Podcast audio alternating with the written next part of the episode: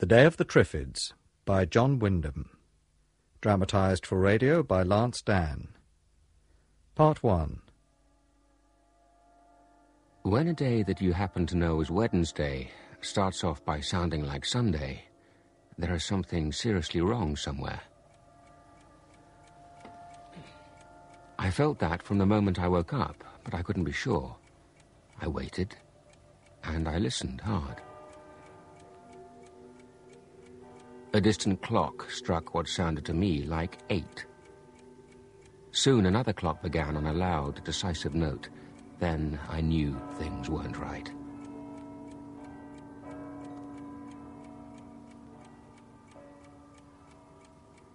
The clock is the most sacred thing in a hospital.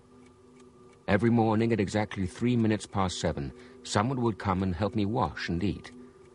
And today, Wednesday, the 8th of May, I was particularly anxious to get it over with because that was the day they were going to take off my bandages. I groped around for the help button and pushed long and hard, just to let the staff know what I thought of their poor timekeeping. But no one came. The more I listened, the more wrong the day was sounding. Outside, there was no traffic, no crowds hurrying to work. A nasty, empty feeling began to crawl up inside me. I was tempted to take off my bandages, but I was scared that I wouldn't do it properly, that the treatment wouldn't have worked. A week's complete blindness can do a lot to frighten you out of taking chances with your sight. The way I came to miss the end of the world, well, the end of the world I had known for 30 years, was sheer accident. Today was definitely Wednesday, because the previous day had been a remarkable one, and I could swear that no more than a single night had passed since then. On Tuesday, the 7th of May, the Earth's orbit passed through a cloud of comet debris, or at least that's what they said. Nobody had ever heard a word about this comet or its debris until it happened. All that I actually know of the occasion is that I had to spend the evening in my bed listening to eyewitness accounts of what was constantly claimed to be the most remarkable celestial spectacle on record.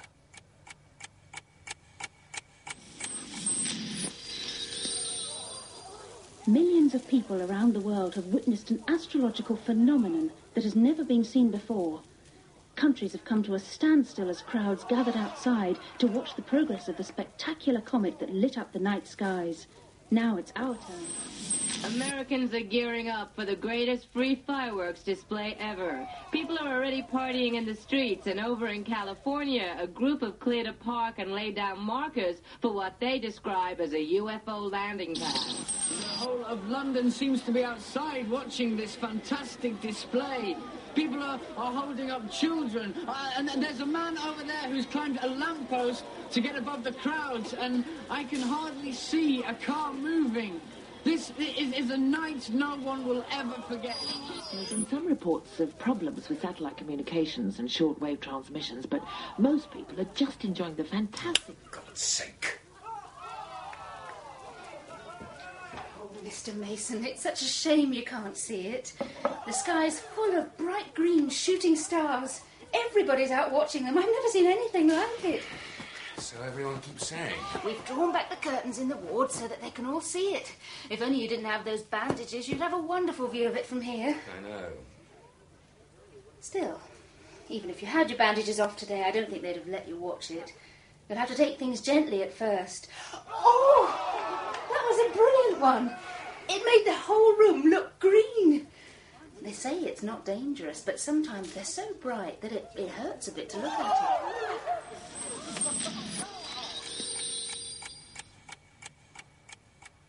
Had the whole hospital, all of London in fact, made such a night of it that they're not recovered yet? I was getting impatient. Something, I decided, had to be done about it.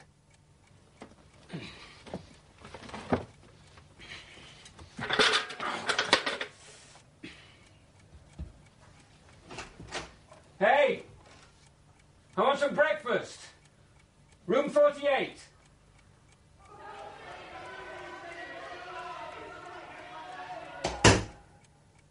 Sweat began to prickle my forehead under the bandages. Those voices didn't sound normal to me. The bottom line was this.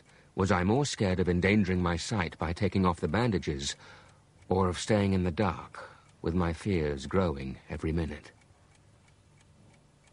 I took my time about removing them, and I had the sense and self-control to draw the blind over the window before I started to unhook the pins and peel back the layers of crepe. I looked around the room in the dimness, and I felt a relief that I never felt before. My eyes were as good as ever. Even so, the first thing I did after checking that the room was empty was to sit down and give myself time for my eyes to get used to the light. It's not easy thinking back to how limited we were in those days. We knew enough to get by in our daily lives, but that's all. If anything went wrong, it was always someone else's job to pick up the pieces. That's why I couldn't believe that somebody, somewhere in the hospital, wouldn't be taking care of the situation. But still, no one came.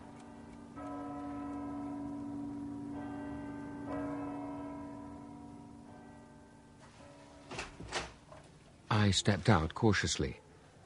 When I first looked along the corridor, I thought it was empty, and then I saw a man wearing a black jacket and striped trousers with a white cotton coat over them. I thought he must be a doctor, but he was crouching against the wall and feeling his way along. Who's there? Ah, the Doctor.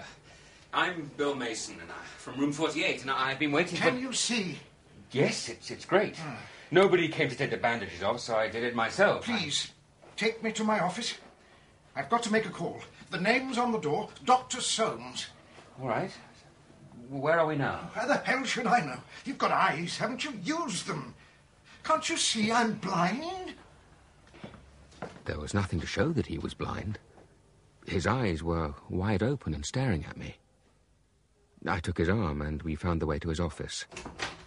We met no one on the way. Yeah, the, the phone's on the desk. Just, just here. I know. I know.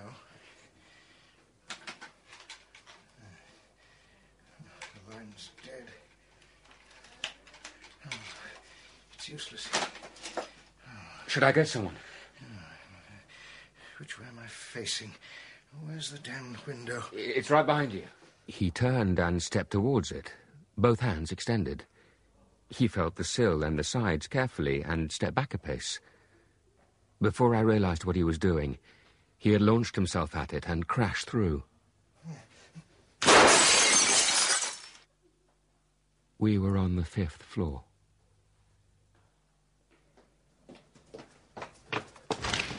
Oh, nurse, is that you? No, I'm not the nurse. When did you last see her? I need help. You're not the only one. Haven't seen a soul all morning. It's bloody ridiculous. I don't know what's come over the place today. Can you open the curtains? There's no point in sitting in the dark. Okay. I pulled back the curtains on the nearest window and let in a shaft of bright sunlight. It was a surgical ward with about ten patients, all bedridden. Stop mucking about and draw those curtains, will you? I turned and looked at the man who spoke. He had very blue eyes. He was sitting up in bed, facing me. And the light. His eyes seemed to be gazing into my own. So did his neighbour's and the next man's. I stared back at them for a few moments, not understanding. And then. I. They, they seem to be stuck. I'll. Uh, I'll go and find someone who can sort them out. I felt nauseous. Surely all those men couldn't be blind, just like the doctor. The lift wasn't working, so I started down the stairs. On the next floor, I almost fell over a man who lay across my path. Further down lay someone who had fallen over him and cracked his head on the steps when he landed. Both were dead. I moved on until I could look down into the hospital's marble entrance hall. It was a picture of hell that Dante would have been proud of.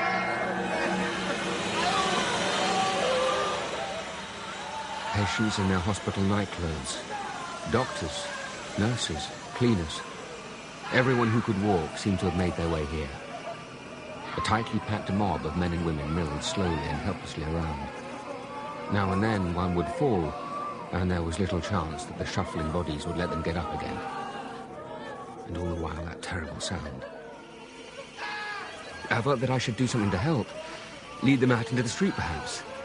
But there was no way I could get them through that crowd, and even if I managed to, what then? Maybe I'm not telling this part too well. The whole thing was so unexpected, so shocking, that for a long time I tried to forget what I saw that day. It was like a nightmare from which I was desperately trying to wake myself.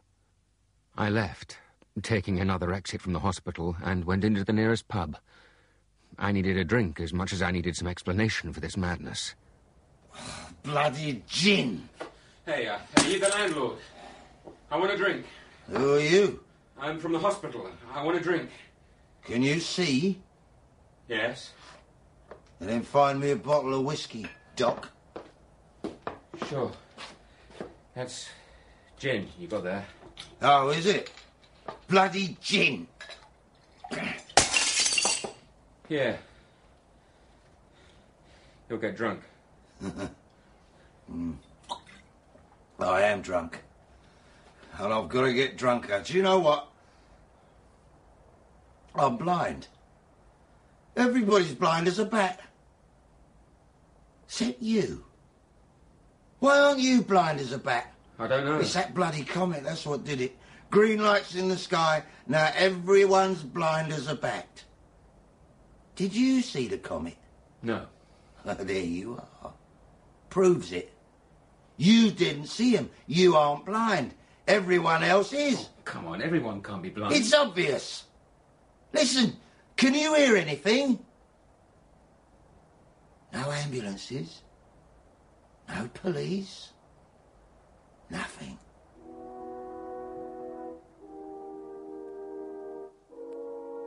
I left the pub and walked along the main road. There were one or two abandoned cars and lorries, but the only signs of life were a few people cautiously groping their way along shop fronts. I was too stunned by what had happened to really engage with anything or anyone. I felt drawn towards the centre of London where there were more people on the streets. Mostly they were prowling around restlessly. Occasionally a stumble would bring a burst of swearing and futile rage. Two men were fighting over a can of paint. A child who could see helped her parents to take food from a shop window. A party of drunks lurched across the street in a bizarre conga. And in the middle of it all, a preacher stood on a box. His sightless eyes turned towards the heavens, throwing his arms about and crying out that the day of judgment had arrived. and hide us from the face of him who sits on the throne and from the wrath of the Lamb. For the great day of his wrath. My urge to help these people was countered by an instinct that told me to keep clear. They were already fast losing control. I also felt a strange sense of guilt at being able to see while they couldn't. A steady tapping caught my attention. A man, neatly dressed and wearing dark glasses, was tapping his way along the street with a white cane. As he approached me, he stopped, listening alertly. It's all right, come on. Well, well, stand still, will you? I've already bumped into God knows how many fools today. Uh, careful, don't trip on the curb. Oh, don't worry about me. I've been feeling my way around for years. What on earth has happened? Why is it so quiet? I know it isn't night. I can feel the sunlight. What's gone wrong with everything? There was a comet last night. So I heard. It seems that everyone who saw it can't see, at least for the while. Well, well, seems we're all equals. Ha! well, they'll be saving their pity for themselves now. Well, thank you. And good luck. Yes. Good luck.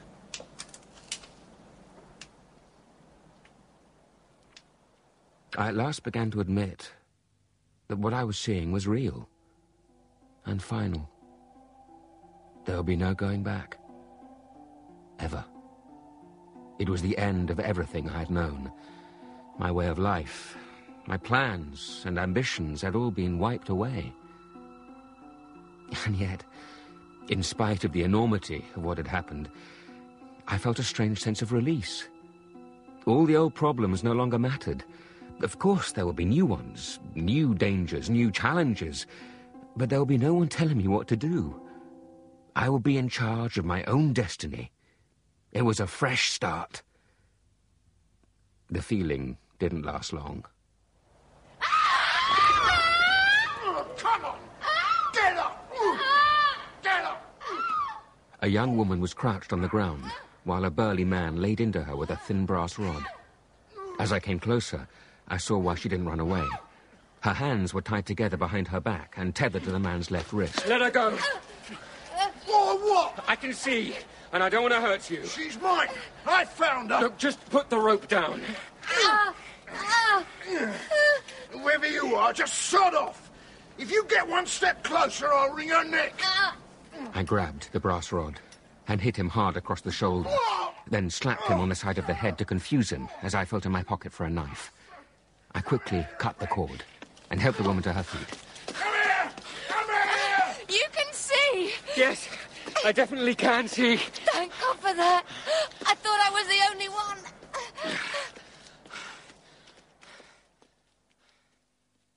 We stopped running, and I looked at her properly for the first time. She was blonde and good looking beneath the smudges and smears on her face. Oh, I bet I look a mess. That's the least of your worries. Yes. I'm Josella. Josella Playton. Bill. Bill Masen. Well, Bill Masen, thank you for being my knight in shining armor back there. It was nothing. How did you end up tied to that guy anyway? Where to begin? I went to bed yesterday afternoon with a major hangover from a party the night before. I unplugged the phone, pulled up the sheets, and slept like a log. I'm staying with my father at the moment, and he stumbled into my room this morning, saying that he'd gone blind, and I must get the doctor for him. The phone wasn't working. There was no electricity, radio, or TV. They hadn't even delivered the papers, which seemed to upset him more than anything. So you're still at home? That's where I left him. What, three hours ago? I drove into town, but the car ran out of petrol pretty soon. And it all seemed very strange. There was no traffic, and people were groping their way along the streets. I began to realize what was going on. I can't believe what's happened. I know. It's horrific. I started walking because I thought there was always a chance that the doctor was okay. That's when he got me. He heard me close the car door and came towards me asking for help because he'd gone blind. I had a feeling he was trouble, and normally I would have stayed well away, but I was just too confused. Let my guard down. He grabbed me, tripped me up, and tied my wrists together. He told me that from then on I was to be his eyes and had to find him food and drink. He only started beating me like that because he was drunk. I would probably have got away in the end. I'd have killed him or something. But you can't turn into a murderer all at once. At least I can't. And I'm sure under normal circumstances he'd never have behaved like that. Yes. Some people have already grasped that their only chance of survival is to get hold of someone you can see. I wonder how many of us have escaped. Not many by the looks of it. It's every man or every person for themselves now. Look, the ducks are okay. It's just another day to them. They haven't got to worry, have they? They just want to be fed. Go on. Shoot! We haven't got anything for you. Who could have believed that it could all fall apart so easily? We decided to go and get Josella's father and found a car with the keys still in the ignition. All the way, heads turned to us hopefully as we drove towards them, and faces fell as we went past. I told Josella what had happened to me. I'm doing research into triffids. Or I was. A week ago, I got stung by one of them and ended up in the hospital. Triffids. Look, there's some over there in Regent's Park. What are they doing there? They have some in the zoo. They keep their stings Doc, so they're not dangerous. None of this is going to make much difference to them, is it? Triffid. A name destined to be associated with pain, fear, and misery. These days, when everyone knows only too well what a Triffid looks like, it's difficult to remember how odd the first ones looked to us. The mixture of several species, part orchid, part sunflower, part Venus flytrap, it could grow up to 10 feet tall. And inside the stem, a long, tightly wrapped tendril, like the close-rolled frond of a fern.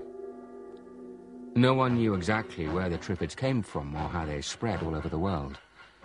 Some were suspicious of their origins. My theory is that they were the result of some secret genetic modification experiments. In those days, we tampered with nature with little regard for what the long-term consequences could be. And who knows exactly what went on in government laboratories and research facilities. For a while, they were just another strange-looking plant found mostly in foreign climates.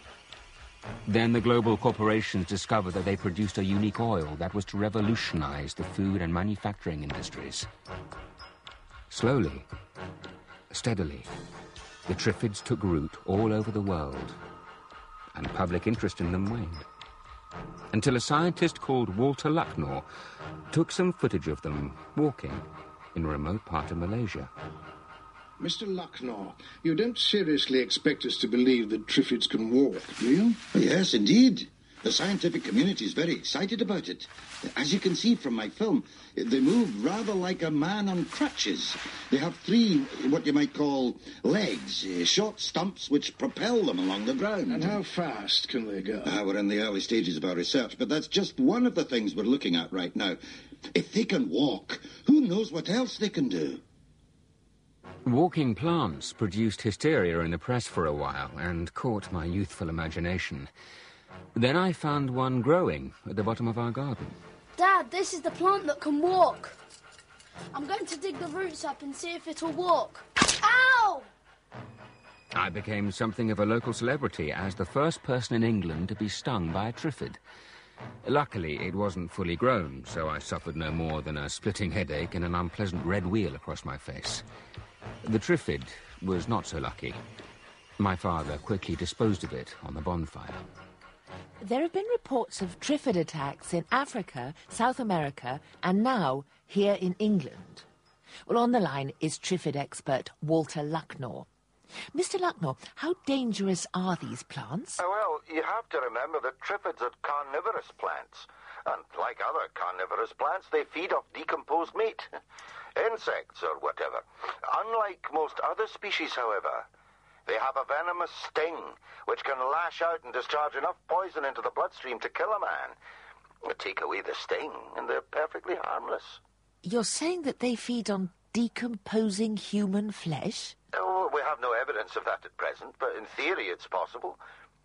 We just have to be a bit careful with them, that's all.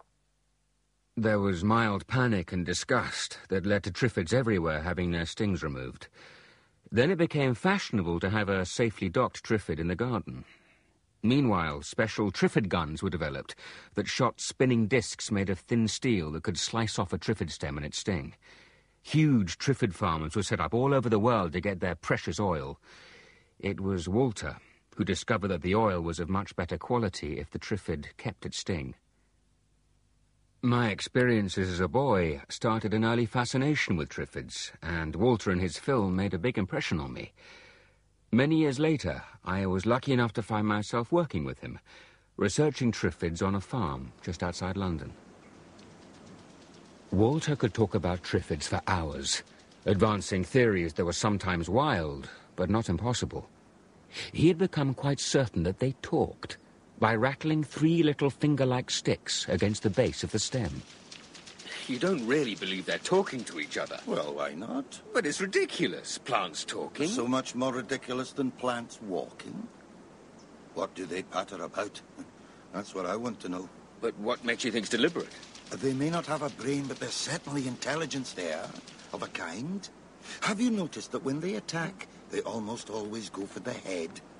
If you look at the statistics of casualties, most people have been stung across the eyes and blinded. It's very significant. Of what? Of the fact that they know what they're doing. Let's suppose they possess intelligence. That leaves us with only one major advantage over them. Sight. We can see, and they can't. Take away our vision, and the superiority is gone. In fact, we're at a major disadvantage because they are adapted to a sightless existence and we aren't. But even if that's true, they can't do things. There's not much muscle in that sting lash. Uh, true, but why do they need muscles? They have very simple needs. They can get their nourishment direct from the soil or from insects and bits of raw meat.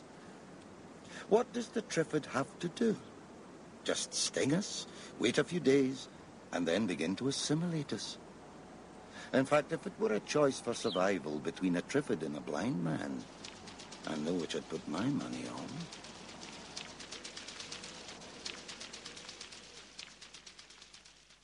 One day, Walter and I were closely examining some specimens that were showing unusual deviations. We were wearing masks and heavy padding for protection, but suddenly a sting slashed at my face with such force that drops of poison sprayed into my eyes. If Walter hadn't acted quickly to administer the antidote and get me to hospital, I would have lost my sight for sure. Walter was the one person I knew who was really beginning to understand the Triffids. He could have helped us had he survived. Following the Triffid attack, I lay in hospital for a week, my eyes, and indeed my whole head, wrapped in bandages. It could easily have happened the week before, in which case I'd not be here at all. Come on in. Dad? Dad? Are you there? Seems to be empty. He wouldn't have gone out, would he? Oh, I hope not. I'll try the garden. Dad! Susanna, stop! What? Inside now! My God, what the hell was that? A Triffid stood swaying in the middle of the garden. At its base lay the body of an elderly man, chest downwards with his head to one side. A bright red wheal was streaked across his face. I knew what that meant. Is that your father? Yes. We've got to get... No, we can't. Not with the Triffid there. Please. Maybe we can find another way to get to him. Come on. Go out to the car.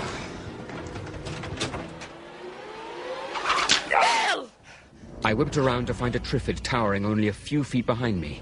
In one automatic movement, I covered my eyes and the sting smacked against my hands.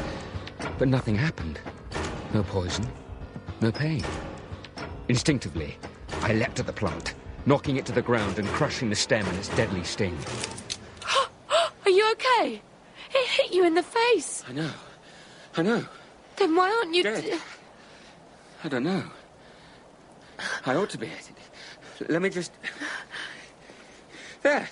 Look, its poison sacs are empty. If they'd been full, or even part full, I've never seen anything like it.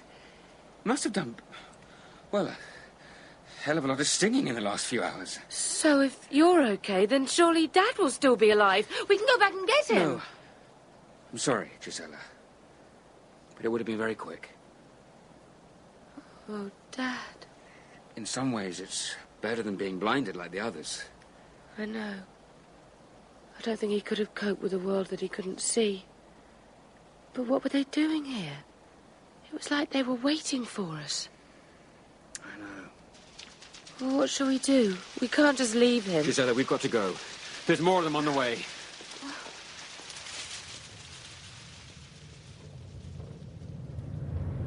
It worries me.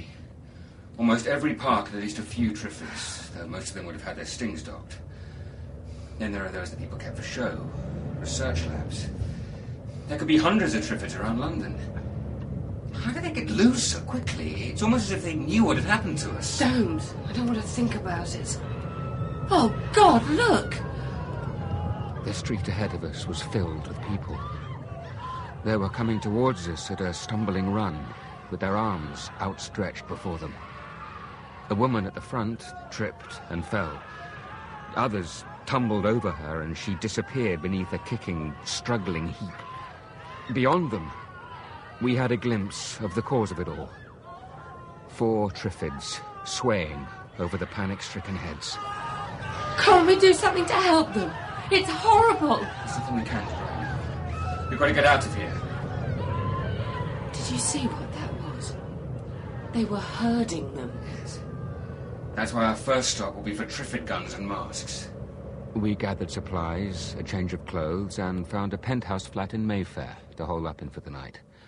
The stylish, civilized interior took our minds off the events of the day. This place is amazing! How the other half live. Well, how do I look? Great. You look beautiful. I didn't know we were dressing for dinner. I found them in the bedroom. This may be the last time I get to wear diamonds. You're saying goodbye, aren't you?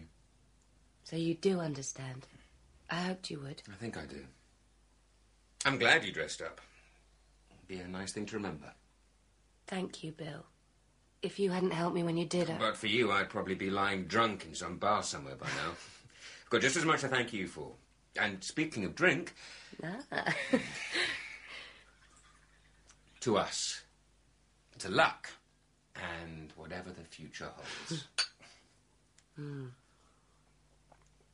Isn't there anyone you'd like to find? Not really. My parents are dead. No wife? Girlfriend? No. You? After I wrote my book, a lot of people came crawling out of the woodwork, but not many I'd call real friends. After you wrote your book? Sex is my adventure. Of course, Josella Playton. I knew I'd heard that name before. Sex is my adventure. It was quite controversial, wasn't it? Did you read it? No. Oh, thank goodness for that. it was a storm in a teacup, really. Anything with sex in the title is bound to get people going, but it was quite harmless.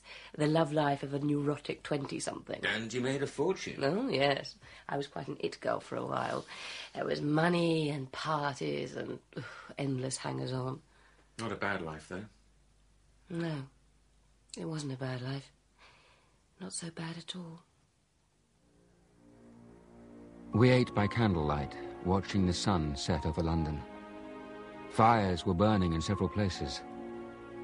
I realized that we were looking at the beginning of the end of a great city, and that around the world there were probably others witnessing the death throes of New York, Paris, Buenos Aires, Mumbai. It had happened before. Other great civilizations had disappeared and lay buried across the world. But I never thought that ours would be one of them. We better talk about what to do next. Okay, shoot. Okay, well, we've got to get out of London soon. When the water runs out, there'll be disease. The place will stink like a sewer, and with more and more bodies, it'll only get worse. Hmm. Where do we go? Any ideas? I think we need to find somewhere with a good water supply, and it's probably best to be as high up as we can. Hmm, I agree. The Lake District? Hmm. No, too far. Wales, perhaps, or Cornwall. What about the Sussex Downs? I've got a friend who's got a lovely old farmhouse near Pulborough. It's completely self-sufficient. There's a wind pump for water, and I think they make their own electricity. Sounds promising, but it may be a little too close to towns. Mm, yes. Well, on the other hand, we don't want to be too far from supplies. No, Let's leave it till the morning. We'll find a lorry and stock up on essentials, then we can make a final decision. Yes, sleepy. oh, and beautiful silk sheets are waiting for me. Good night, Josella. Good night. I'll never see such a beautiful sight again.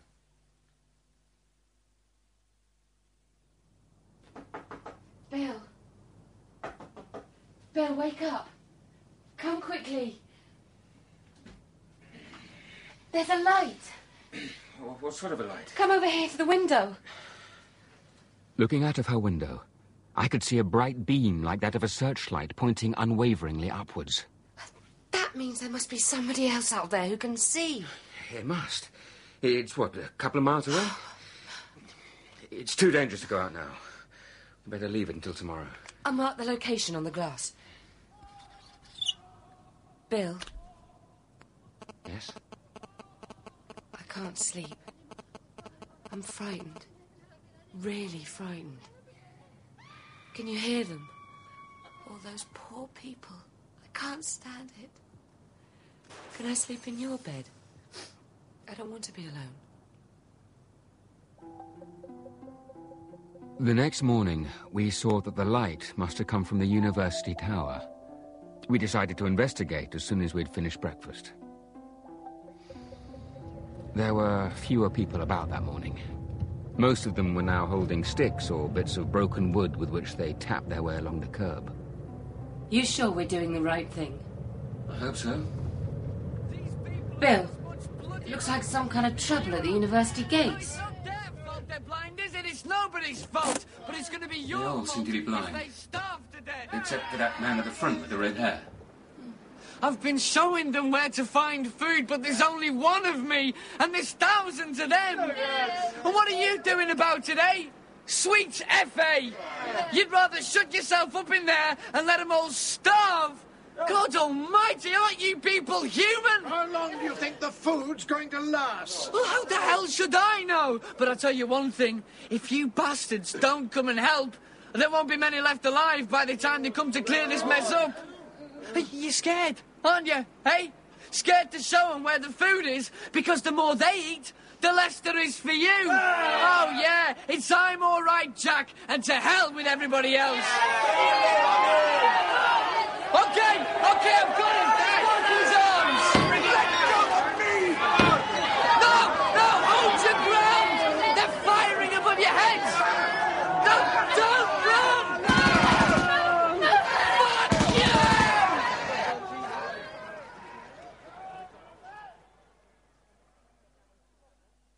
Well, He was right, wasn't he? yes, he was. But wrong, too. No one's going to come and clear up this mess. I'm convinced of that now. We could show some people where there's food. We could do that for a few days, maybe for a few weeks, but what then? It seems so heartless. The economics of life and death. It's not easy. Either we can set out to save what can be saved from the wreckage, and that includes ourselves, or we can try stretching out the lives of these people a little longer. And even then, if we could save a few, who are we going to choose and why? I suppose you're right. But I don't like it. Come on. It's all clear now.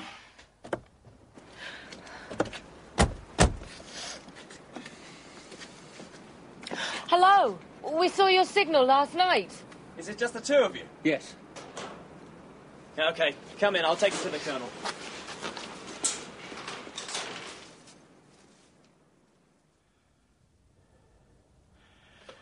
Your names, please. Bill Masen. Uh, Josella Playton. Now, your addresses and occupations, please. Given the situation, I don't think they'll be of much use. I'll decide what's useful. We've got to be organised, especially at a time like this. Fill in these forms and hand them in later, all right? Now, at the moment, there are 35 of us. We hope and expect that more will come in during the day. Out of those here, 28 can see. The others are wives and husbands and two or three children who cannot. We're planning to move out tomorrow at 1200 hours, if we can be ready in time. I suggest you change your car for a lorry and load it up with food. What have you got so far? Uh, practically nothing except a load of anti-Triffid gear. Pretty odd thing to want at a time like this, isn't it? One of them killed Josella's father yesterday. I'm sorry. We saw another group of them forcing people down the street. I've worked with Triffids, and I'm worried that so many are on the loose with their stings intact. Well, okay. We'll deal with that in due course. First, though, here's a list of what you should look out for and a map of your area. Cans and packets are your food line. Don't bother with sacks of flour, for example. There's another party working on that. Okay, okay, let's go, Bill. Excellent. Be back by seven. We're holding a meeting in the lecture hall. We swapped our car for an empty lorry and took it to a warehouse where we loaded blankets, rugs, quilts, pots and pans, and crates of food. Very few people were around. I stocked up with Triffid guns and ammunition before we returned to the university. We hadn't seen any of them all day. I suspected that to the Triffids, a city was like a desert, and that they would be moving out towards open country. How do you think they got loose? If they worry a stake hard enough and long enough, it'll usually give in the end. Have you ever used a Triffid gun? No. I'll show you after the meeting if you like. Okay. I still can't believe it's all going.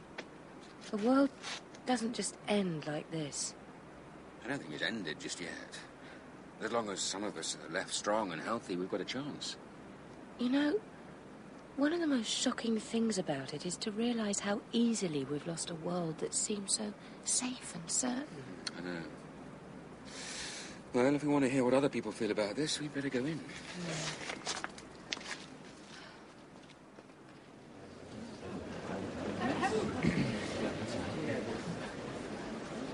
There must be over a hundred people here. There are more blind than I thought there'd be. And more women than men. Thank you.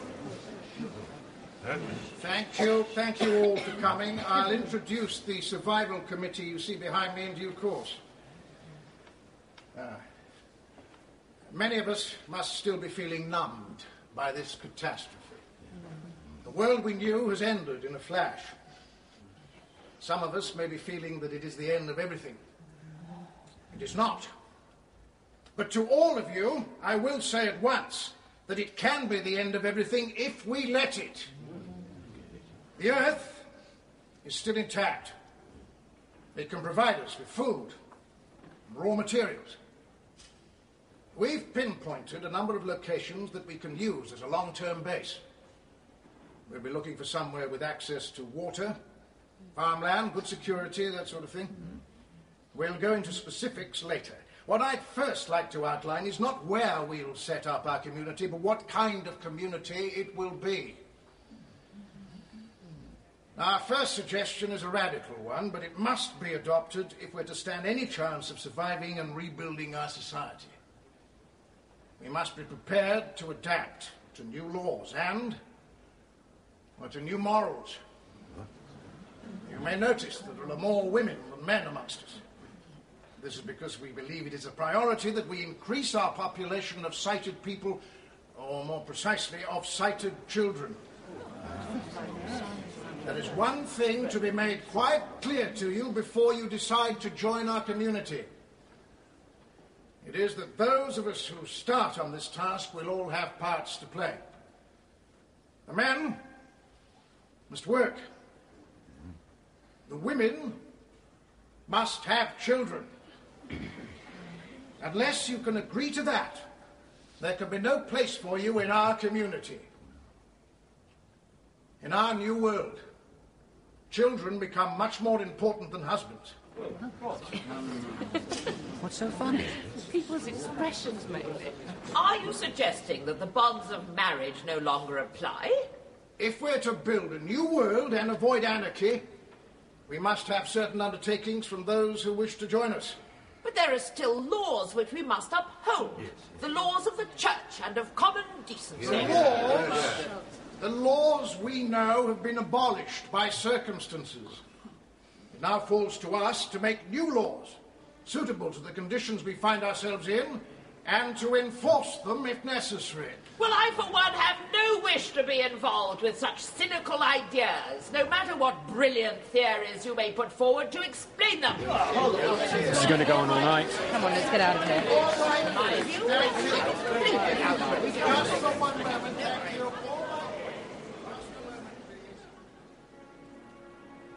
How many do you think will join up? Nearly all of them by the morning. Shall we go along? We? Yes, we. Why not? Josella, Hmm? what the Colonel was saying.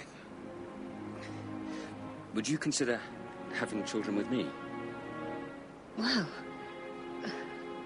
I'll consider it. But you'll have to share me, you know. What do you mean? The old laws no longer apply. I'll manage. No, I'm sure you will. You know, all this is, has done something to me.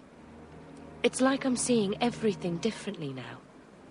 We're all going to have to be much closer to one another than before. More like a tribe, really. We've got a responsibility to each other and to those who. who haven't been as lucky as us. We've got to make the most of it.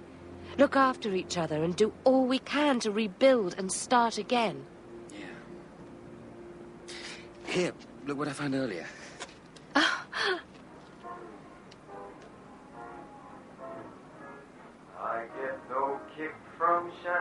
Shall we dance? yes. Let's dance. Let's dance to an unknown future and to a vanished past. Don't tell me why should it be true I get a kick out of you. no. Why? No, don't. I can't. What? Where? Nurse? Bill! Wake up, there's a fire! Oh, God!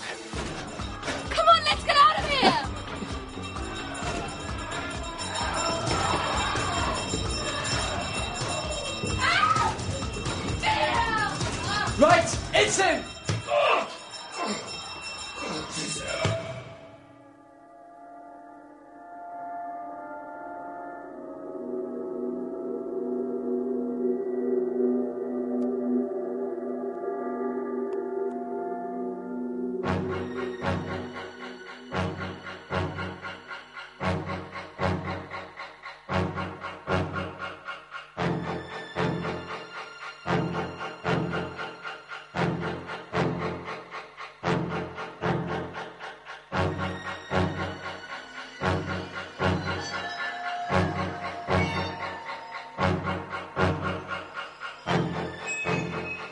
In part one of The Day of the Triffids by John Wyndham, Bill Masen was played by Jamie Glover, Josella Playton by Tracy Ann Oberman, the Colonel, Geoffrey Whitehead, and Walter Lucknor Gavin Muir.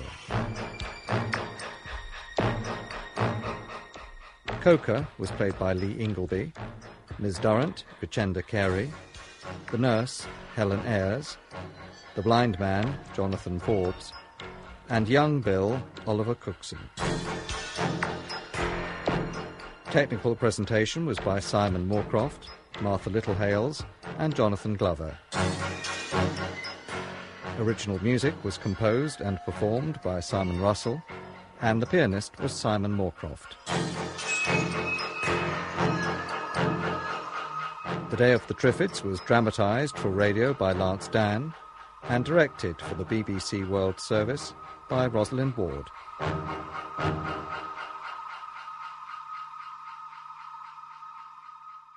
The Day of the Triffids by John Wyndham, dramatised for radio by Lance Dann. Part 2 As I slipped in and out of consciousness, I was aware of a dull ache in my head, and that my hands were tied behind my back. Then I heard a voice, and I was being shaken awake by the red-haired man I'd seen arguing with the colonel the day before. Come on, you. Oi! Come on, snap out of it.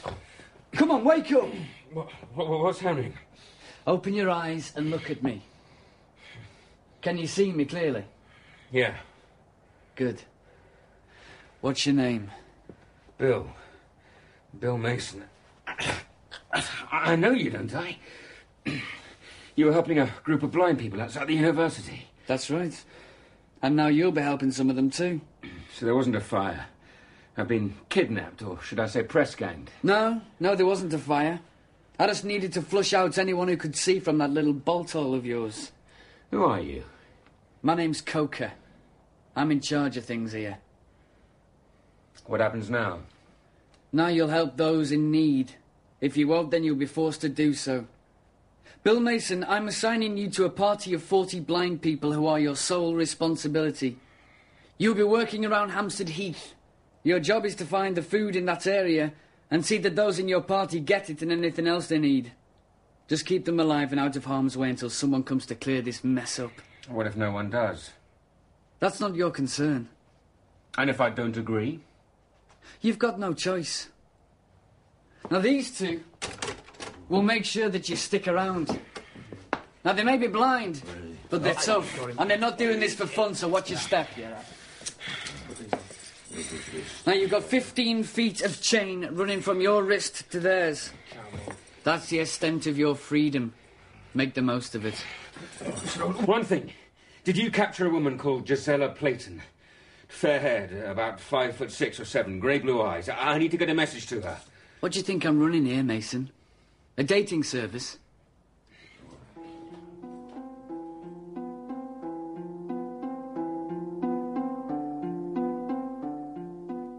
Later that day, I was driven over to Hampstead and left there with my two guards and about 40 men, women, and children who couldn't see.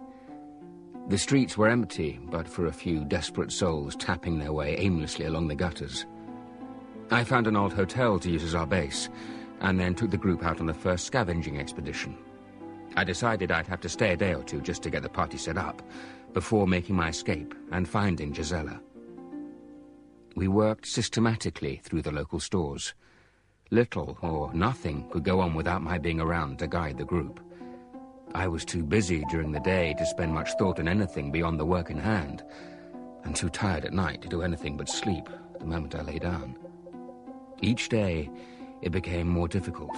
The food harder to find, and on the fifth day, three people fell sick with high temperatures and agonizing stomach pains. I cursed Coker for putting me in this situation, but that didn't help me find a way to end it. Right. There are four shops in front of us that look untouched. Each team take a shop. Remember, collect anything that feels in one piece, and then give me a call on the walkie-talkies.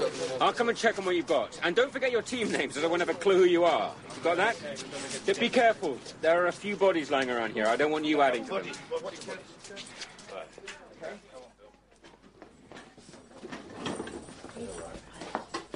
Okay, got in the middle. Careful. Yeah, that, that's, that's, it. that's a good wall. Stay along that wall.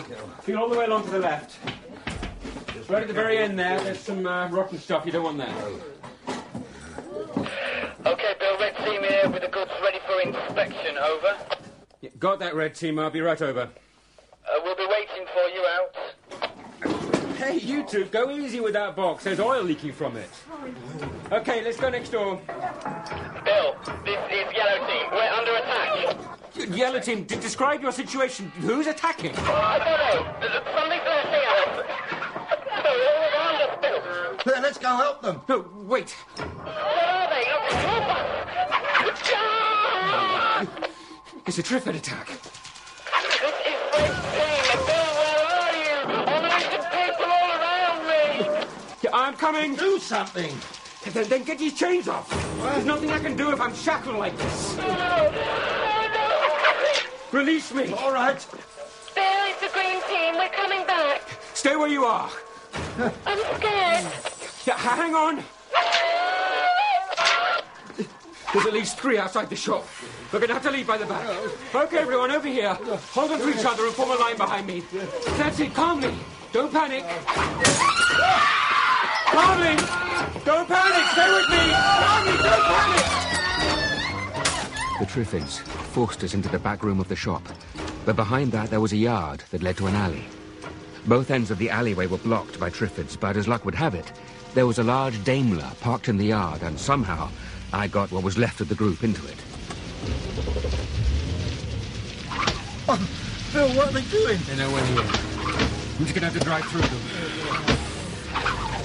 Okay, let's get out of here.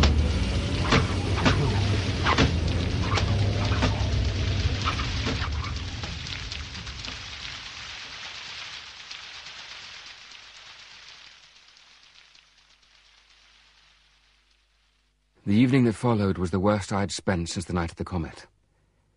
Freed from my watchdogs, I took over a small room where I could be alone to think things through. The attack by the Triffids had shocked me deeply, but there was worse waiting for us when we returned. Three people had died, and five more had fallen sick. I had no idea what the disease could be. I began to question whether I had really helped my group. It seemed as if all I'd achieved was to postpone starvation for a little while. And there was Josella. The same sort of things, perhaps even worse, would be happening to her with her group, wherever they were. Who's that? What do you want? Oh, it is you. You're going to leave, aren't you? I've never said that. No, but that's what the others are saying. And they're right, aren't they? You can't. You can't leave them like this. They need you. It's just false hope. But suppose help does come. It won't. They'd have got here by now. But suppose it does, and you'd simply walked out on us. Do you think I haven't thought of that? I'm not doing any good here. I'm just putting off the inevitable. Life is very precious, even now. She stood staring at me from eyes that could not see me, and I felt a lump in my throat. She was young and beautiful. She should have had a wonderful life ahead of her. I'm 18. It was my birthday on the day the comet came. What do you want from me? They. They said perhaps you were lonely. I thought that perhaps if you had somebody. To... Oh, God. I mean, somebody here, you. You might not want to leave us. Perhaps you'd stay with us. Stop it. Stop. Please go away now. Bill? Are you crying? Go away. For God's sake, go. Sorry, Bill. I, I, I didn't mean to.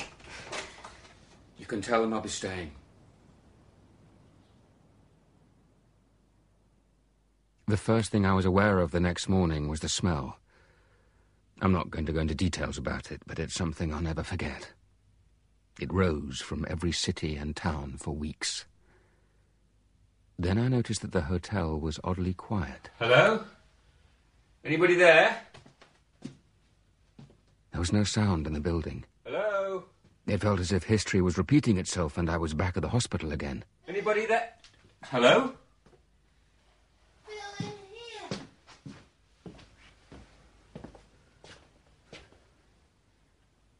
Bill? It's you, isn't it? It's me. Don't come near, Bill. I knew it was you. You can still walk. I'm glad, Bill.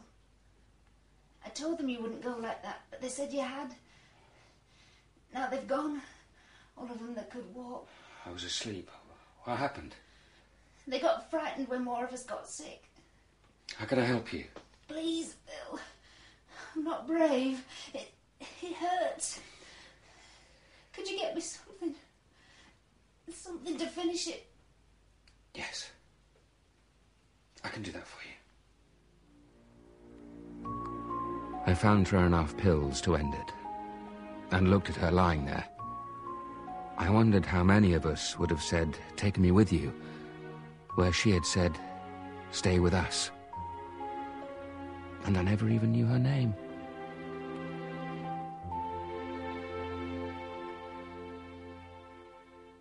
My one hope of finding Josella was to return to the university building where we spent our last night together.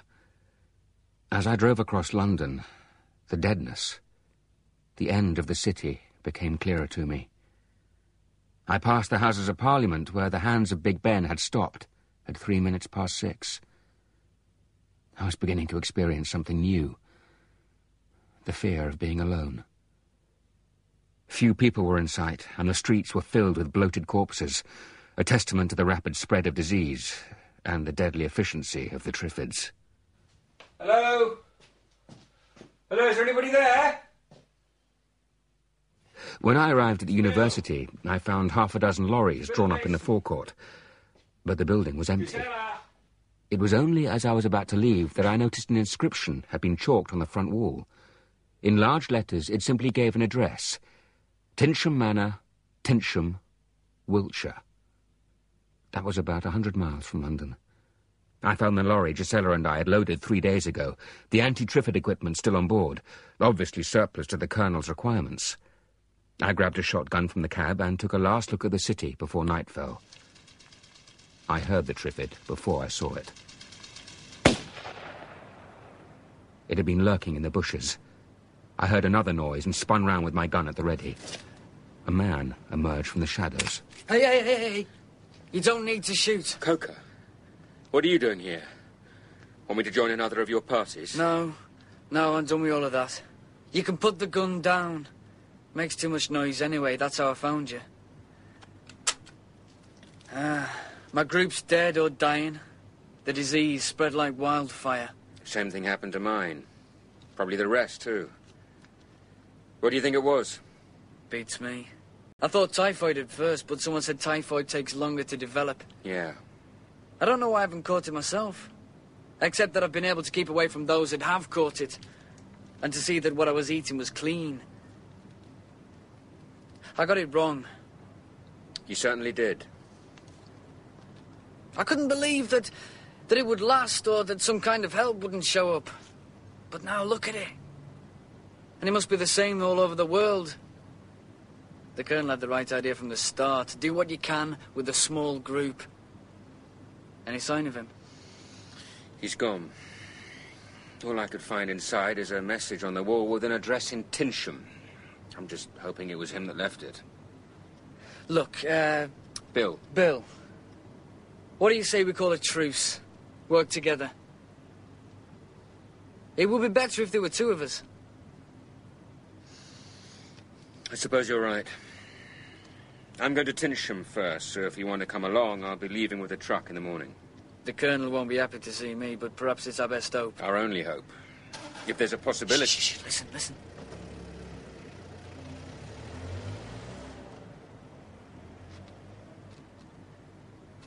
At least it shows someone's still alive. Come on. Let's get some sleep.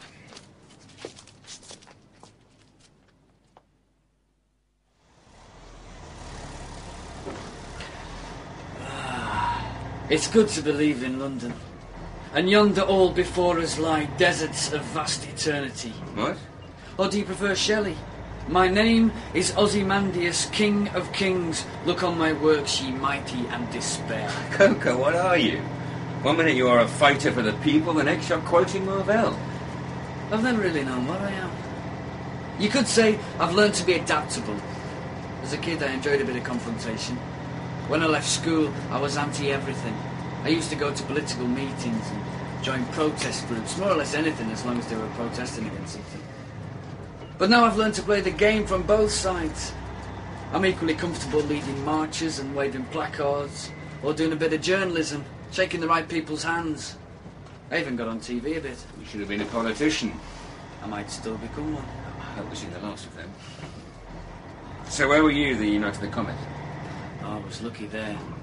Though I didn't think it at the time.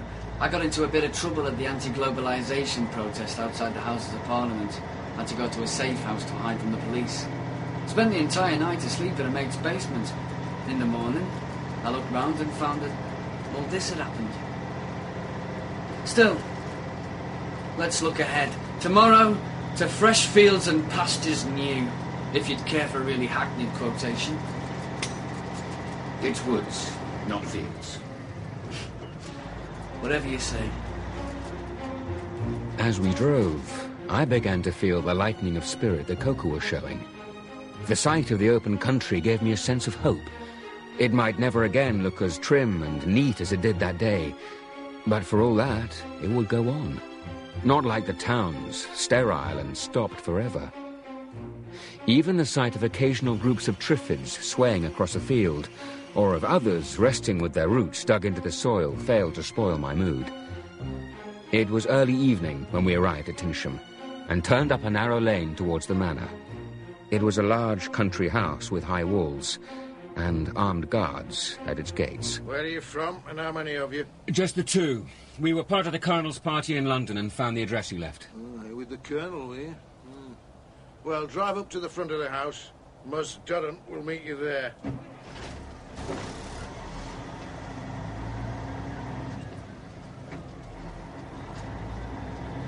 Not much of a security check.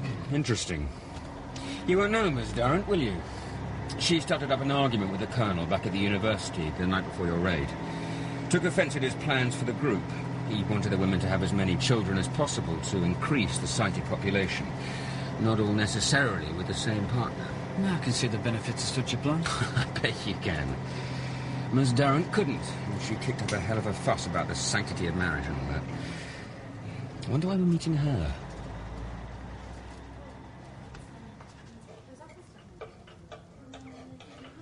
And this, gentlemen, is the kitchen. Like the rest of the manor, it's excellently equipped. At the moment, we're having to use open fires for the cooking. We'll be serving supper shortly. When are we likely to see the Colonel, Miss Durrant? Colonel's gone elsewhere. This is a clean, decent community with standards, and we intend to uphold them. Where did he go? He headed south, to the coast, I believe. After Mr. Coker's ill-conceived raid, the Colonel and I agreed to disagree, and he left with his followers. I took charge of those who remained and led the group to Tynsham. When we arrived, we found three of the staff dead in this kitchen and a Triffid waiting outside the door. There were more over by the farm buildings. I took it upon myself to break into the gun room and then go out into the grounds and shoot the top off every triffid I could find. There were 26 of the beastly plants on the estate alone. Goodness knows how many in the village. How many people do you have here? Well, there are 60 here at the moment. A lot of them came from the local village. We gathered all the survivors we could find soon after we arrived and brought them up here. And how many sighted people? Oh, five at the moment. Only five. Yes. That's why I wanted to talk to you. Mr. Coker, what skills can you offer us? I can offer a number of things. I suggest I take a look around to see where I'll be needed. Look around if you must. One thing, is there a woman called Josella Playton here? Late twenties, blonde. Josella Playton? No, no, I'm afraid I can't help you there. Now, we'll eat first, and then we can meet again later this evening. We helped where we could with the meal and enjoyed our first properly cooked food in days. Afterwards, Coker set off on his tour of the grounds, whilst I joined a sighted woman named Cheryl in the main hall, hoping for some news of Josella. Sex is my adventure? I don't think someone who wrote a book like that is the type of person we'd have here in Tynsham.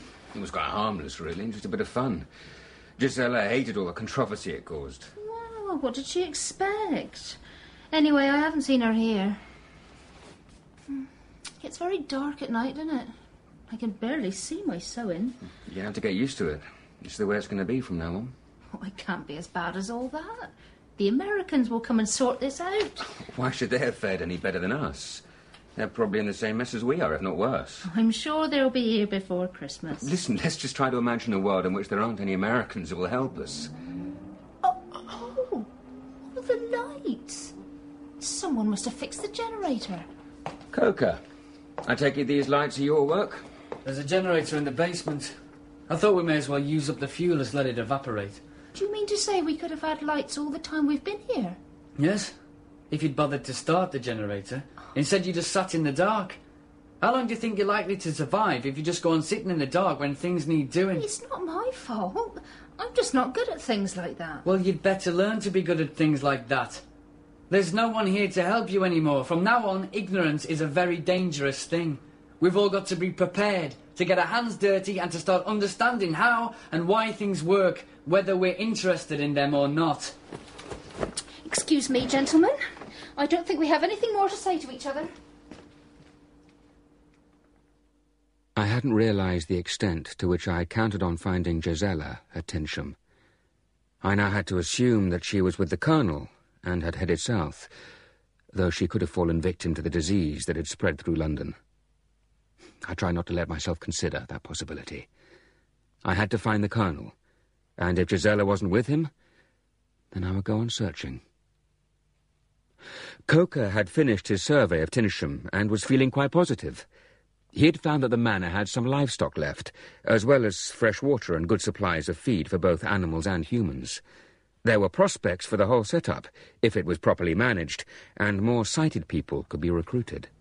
Miss Durrant, if I can be frank with you, I think you want help. Your group needs it badly, and I'm willing to offer it to you. Really, Mr. Coker, we're quite capable of looking after ourselves here. I know.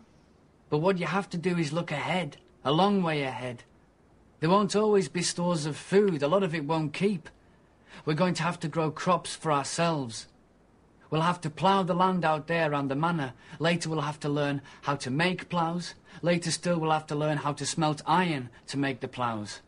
We're on a road that will take us back and back until everything we have now is gone. And then we'll have to start again and try and claw our way back up. Oh, I don't think I could cope with a life like that. Believe me, this is the life we're all facing.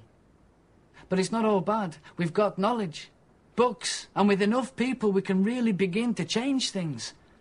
But we need more people. There are enough people here as it is. No, there aren't. It'll only get worse. And with the community you have here, things will only get harder and you won't be able to keep going. But with a proper balance of those who can see and those who can't, we'll be able to look after the land and spare enough people to study. All the information we need is out there if we take the trouble to find it. Well, your ideas are very interesting, Mr. Coker. And at least they're not as amoral as the Colonel's. May I suggest that you call a meeting of the whole community tomorrow morning? Let me explain my views and then I'll leave you all to decide as what to do next. Yes, well, I think that could be very helpful. And you, Mr. Masen? I wish you luck, but I can't stay. So you're going to carry on looking for the Colonel? Well, it's Josella I'm looking for, really. Oh, Josella, of course. I'm going to leave in the morning.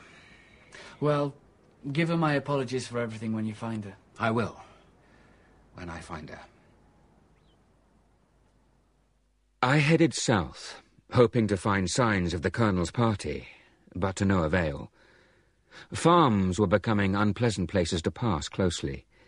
In more than one farmyard, a Triffid had enthroned itself, killing any livestock that wandered into its reach, and then sitting amongst the rotting corpses, waiting for the flesh to reach the right stage of putrescence. Now I was really on my own. I could not shut out the sense of loneliness, and several times I thought of returning to Tynsham. At one point, as I drove through the New Forest, I spotted a helicopter flying overhead. But by ill luck, the trees grew close to the side of the road, and my lorry was hidden from the air. By the time I was onto an open road, it was no more than a speck in the distance. One evening, as I drove through the outskirts of a picturesque village, a small figure bounded out of some garden gates and came running up the road towards me, waving both arms. It was a young girl, her hair unkempt, and her face dirtied with tears. I stopped and quickly stepped out of the cab. Please, please, come and see what's happened to Tommy. Who's Tommy? He's my little brother. He's only four. My name's Susan, and I'm ten. Well, I'm Bill. Where's Tommy? He's in the garden. That's my house over there. Now, Susan, take my hand and we'll go find him. Where are your Mummy and Daddy? Oh, they went out a long time ago, and they haven't got back yet. They said we should stay inside the house, but we got hungry and ate all the biscuits. Mum will be mad when she finds out. Tommy's there. We stayed inside, we really did, but Tommy wanted to go out and play in the garden. The thing hit him. It hit him and he fell down, and it wanted to hit me when I tried to help him. What thing? That! Susan, lie on the ground. But I'm scared. Did you get it? Stay very quiet, like a mouse. Stay as close to the ground as you can. Can it see us? No, but it can find us. I'm going to stand up. You stay there, okay? Okay. Is it dead?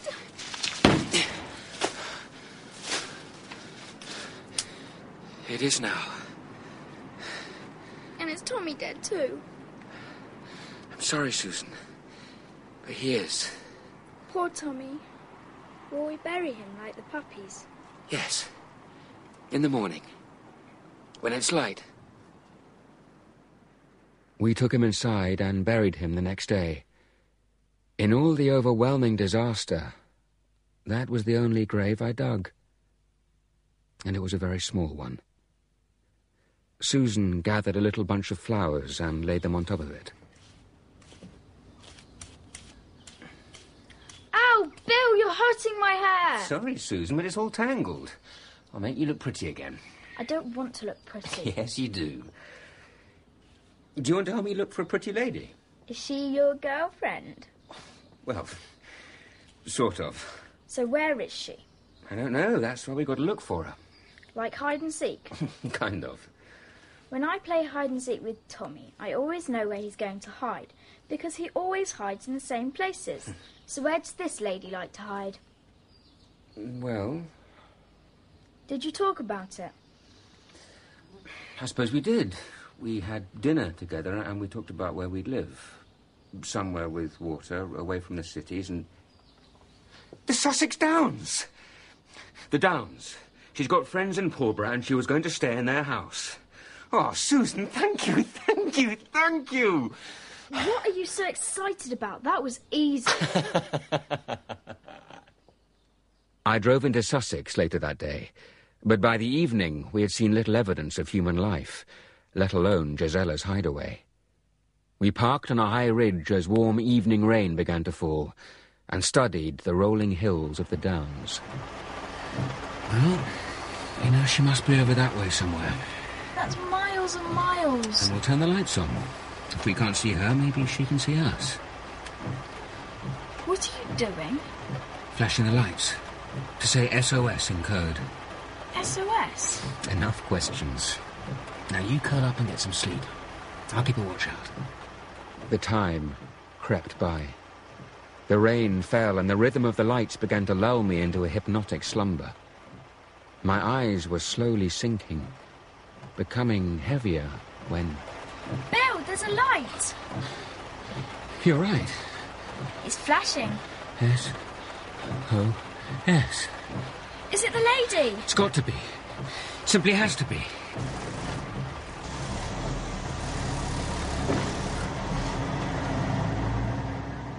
As we drove, Susan excitedly kept watch on the light whilst I followed the rain-sodden roads. Eventually, we climbed a long, winding track until, at last, we saw a lantern waving in the road ahead. I drove to within a yard or two of it and then threw open the cab door. Hello, Bill. You've been a long time. Josella. Oh, Bill, I can't. Oh, oh I've been hoping so much. Oh, Bill. Oh. Getting wet, you silly. Why don't you kiss her indoors?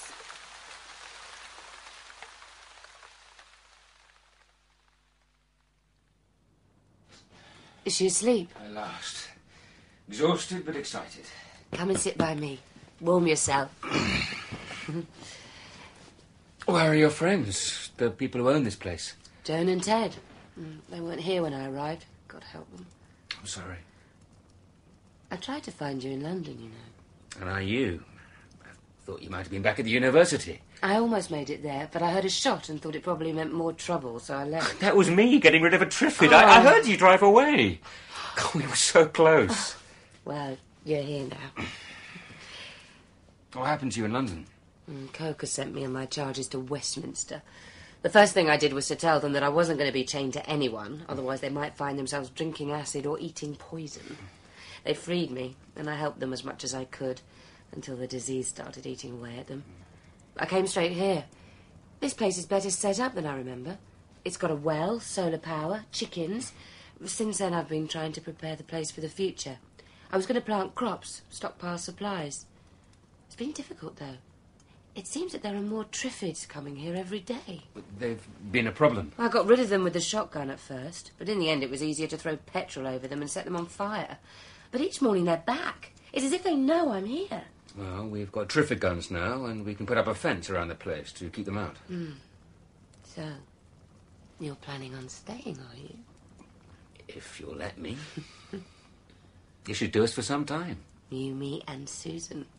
Quite the little family unit. Does that trouble you? It's funny.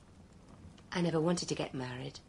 But now, now it seems the simplest thing in the whole world. So we're married. I suppose in a way we are. Then this is our wedding night. Yes, I suppose this is.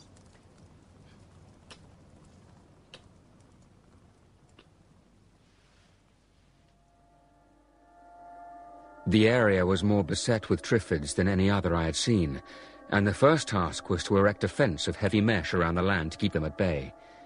Even then, they would come right up to it and loiter against it until they were dispatched with the Triffid gun.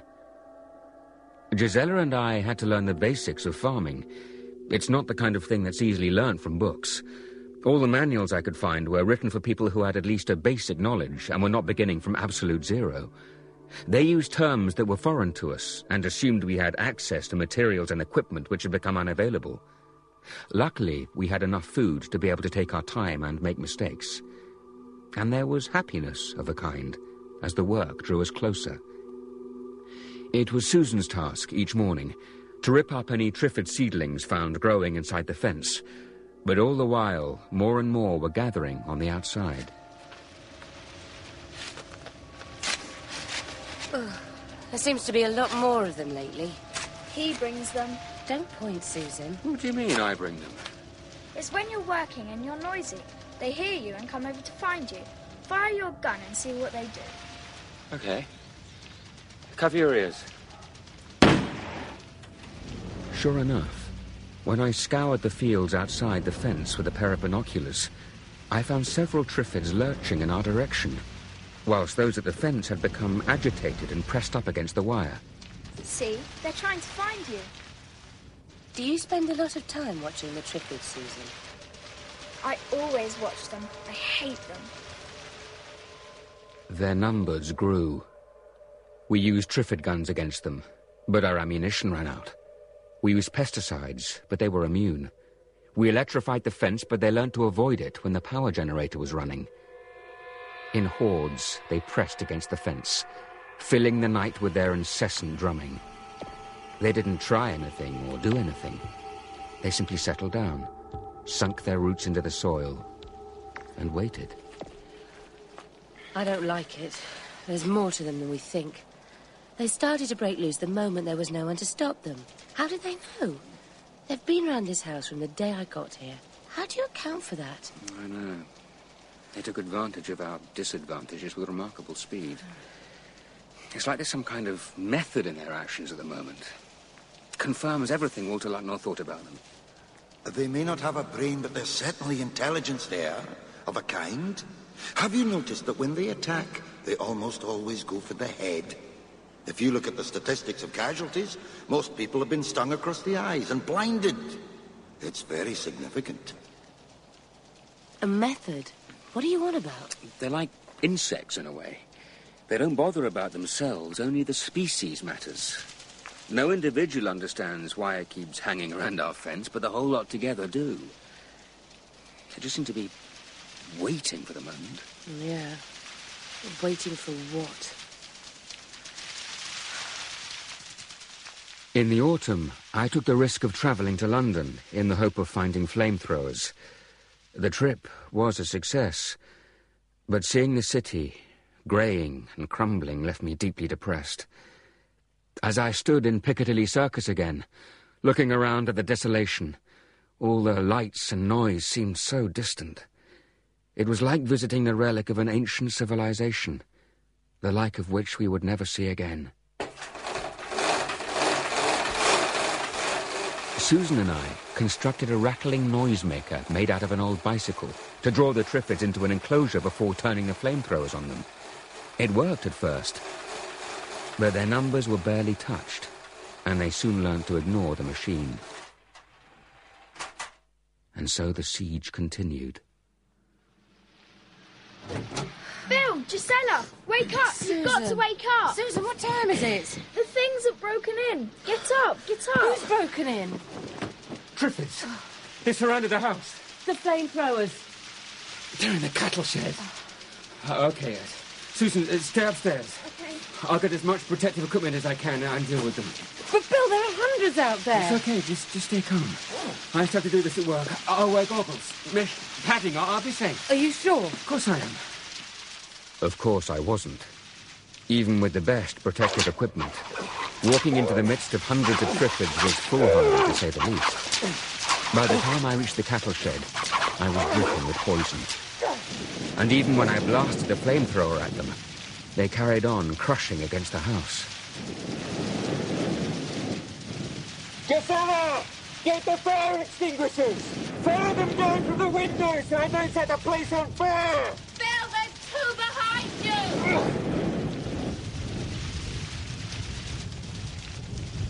The wood pile's on fire! I can't put it out! Let it burn!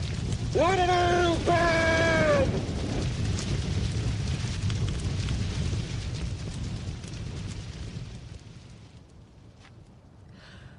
Shouldn't we put the wood stack out? Let's leave it. The house is safe, and the fire will keep the Triffids back for a while. How did they get through the fence? I've never seen anything like it before. It looks like they crashed up against it en masse until it broke down. Oh. The ones at the front were sacrificed so the rest could get in. We don't stand a chance, do we? Let's get the fence back up and then we'll talk. How's Susan? Well, she's shaken, but she's okay. I think she wants to leave. Do you? Let's talk later.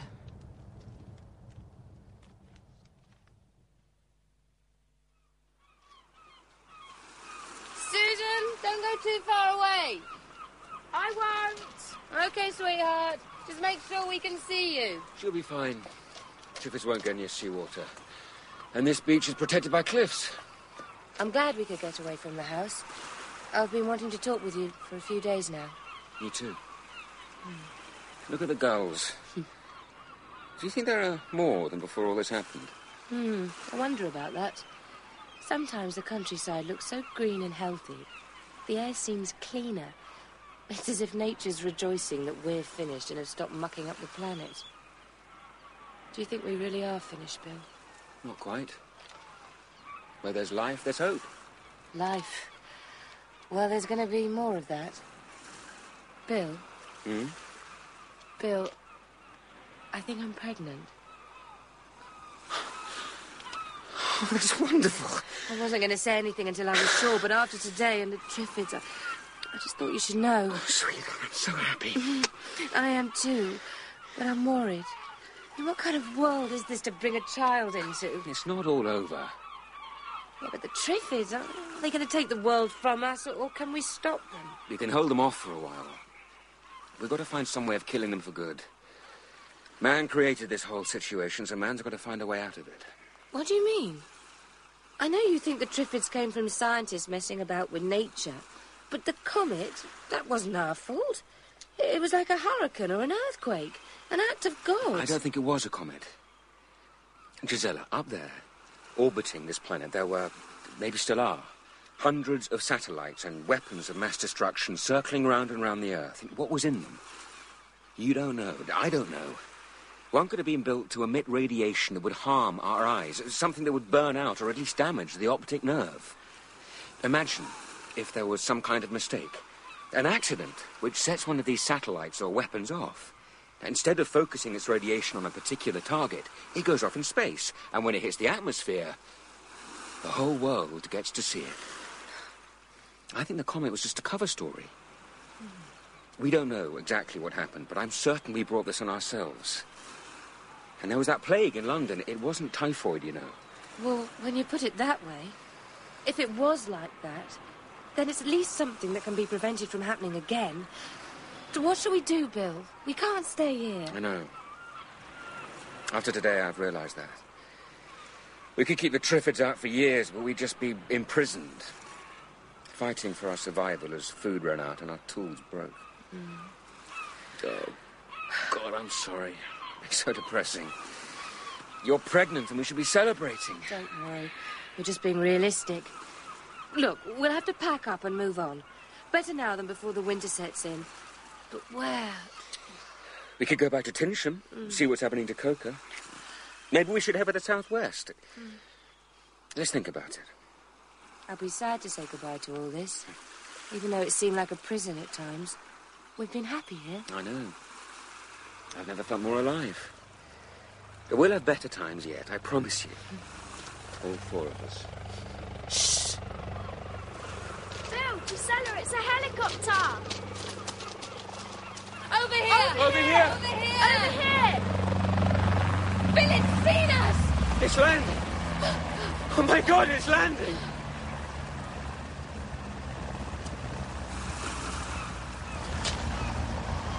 Colonel, you couldn't have arrived at a better time. Bill Masen, you're just the man we've been looking for. Miss Playton, I believe, and young lady you are? I'm Susan. Well, it's a pleasure to meet you. Uh, How did you find us? Well, we regularly fly over the southeast trying to find survivors. We saw the fire on your farm. Uh, The Woodstack. We had a Triffid break-in. So where have you come from? Bill was told you were in the south. Who by? Ms. Durrant at Tynsham. Uh, of course. Well, I'm afraid the community at Tynsham isn't there anymore. From what we found, they were driven out by the disease. Also, I think you were deliberately misled. When we left the university, we actually headed for Oxford. God, if I'd known. We were based in a manor house there for only a few weeks, but it quickly became overrun with Triffids. It seems I owe you an apology, Masen. You were the only one who foresaw the risk they presented. Even I didn't think it would be this bad. Now we've moved on to the Isle of Wight. Water gives us an excellent line of defence. When we arrived, there seemed to be more Triffids than in Oxford, and no sooner had we settled than they began to collect at the walls of our base. We used flamethrowers on them, but it took weeks to clear the area. Since then, we've been hunting them down across the island and ripping up any seedlings we find growing. It's constant work. That's why I'm so glad to have found you. You're a biochemist, aren't you? Uh, biologist with a little biochemistry. No matter. You know more about the Triffids than the rest of us put together. The point is, we want to begin researching a way of getting rid of them permanently. We have to find a way of destroying them. Otherwise, there's not going to be much hope for any of us. Come on, Bill, what do you think? Like to turn professor? I can't think of anything that would be more worthwhile. Good. I must inform you that the principles I spoke of at the university still stand. Uh, we aren't out to reconstruct. We want to build something new and better. If people don't like it, then they can move on. How many of you are there? Nearly 200, growing by the week. So, well, what do you think? Well, yes. Oh, Josella? Well, I think it sounds great. It would be the best thing for all of us if we joined you. then you better prepare yourselves to move out. Get a truck loaded and be ready by midday tomorrow. Uh, we'll drop a man off who can guide you to our base. Good to see you again, Bill. Josella, and you too, Susan. I don't think any of you will regret it. No, Colonel, I'm sure we won't. And thank you.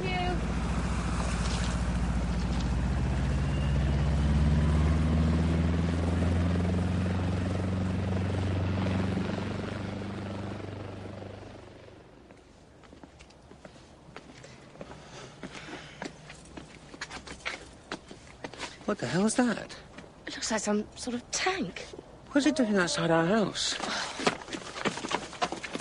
Okay, you men take the outhouses. You two search the perimeter. If you find anyone here, bring them back to me immediately. Coker!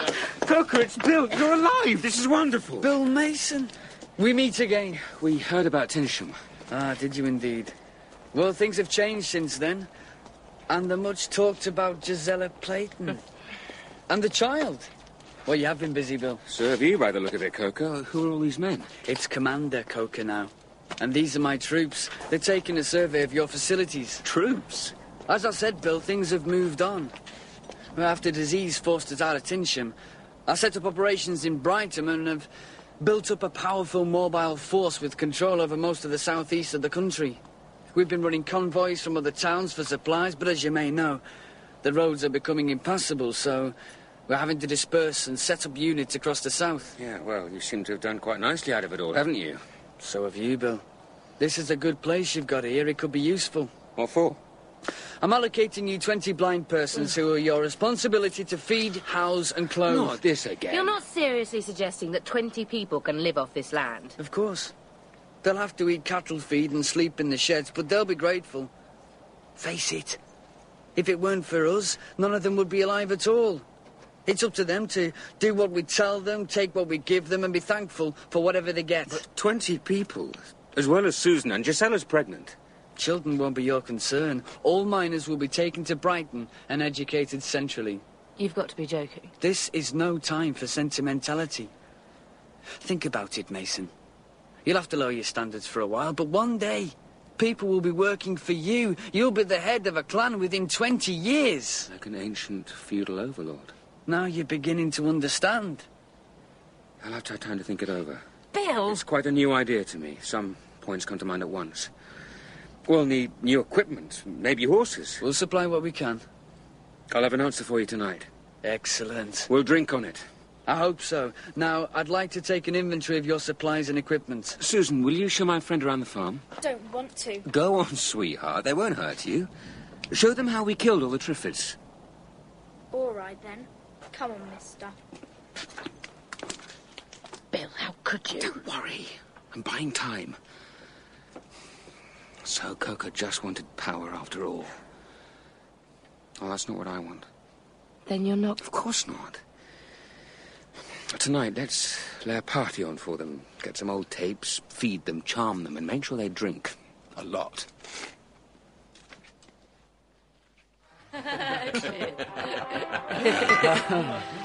I'm in command of everything, Bill. Supreme authority and legislative power over the entire council. I also control the armed forces. Armed forces? Oh, yes. Got ourselves quite a little army. Got to protect our land in case of attack. From what? Triffids? No, not just them. I reckon we've got bigger problems on the horizon. This happened all over the world, you know, chaos. Everywhere.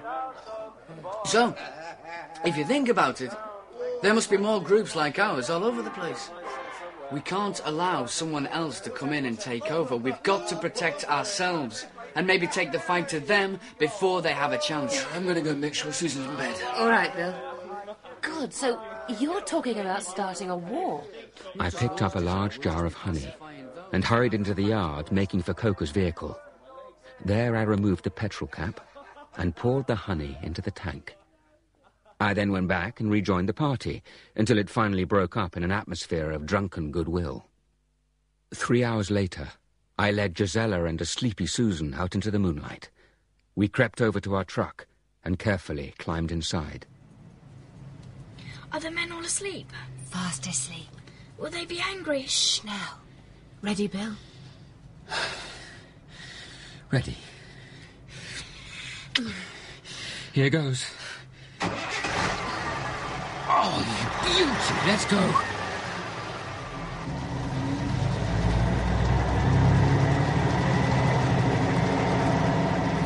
Duck, everyone.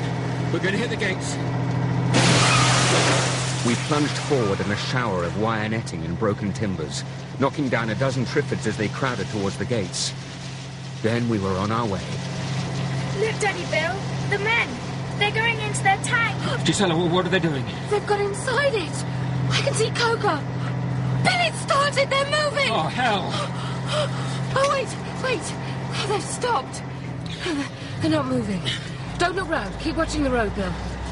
Coker's getting out. He's shouting something.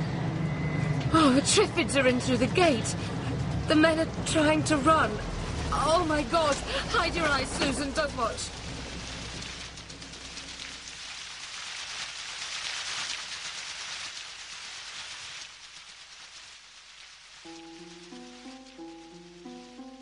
And here my personal story joins with the rest. Our hopes all centre here, on the Isle of Wight, and on our work. Coker's feudal plans seem to have failed. There are a few militaristic clans left on the mainland, leading a life of squalid wretchedness behind their stockades.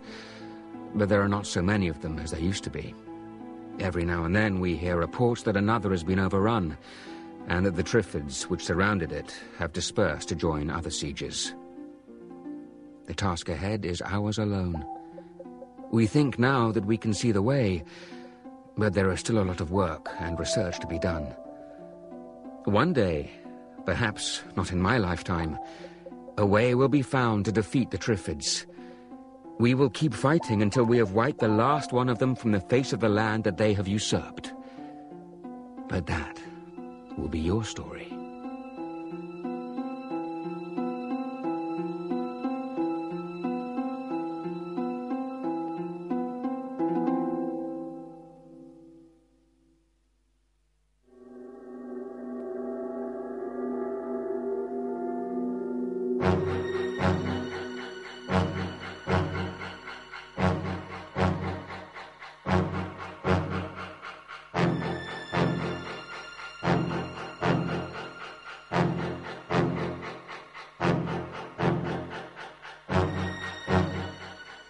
Part two of The Day of the Triffids by John Wyndham, Bill Masen was played by Jamie Glover, Josella Playton by Tracy Ann Oberman, Coker, Lee Ingleby, and the Colonel by Geoffrey Whitehead.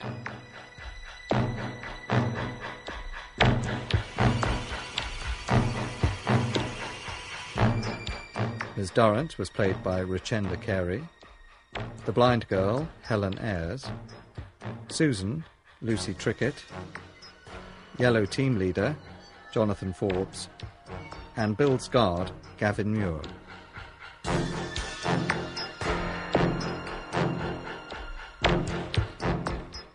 Technical presentation was by Simon Moorcroft, Martha Littlehales, and Jonathan Glover. Original music was composed and performed by Simon Russell.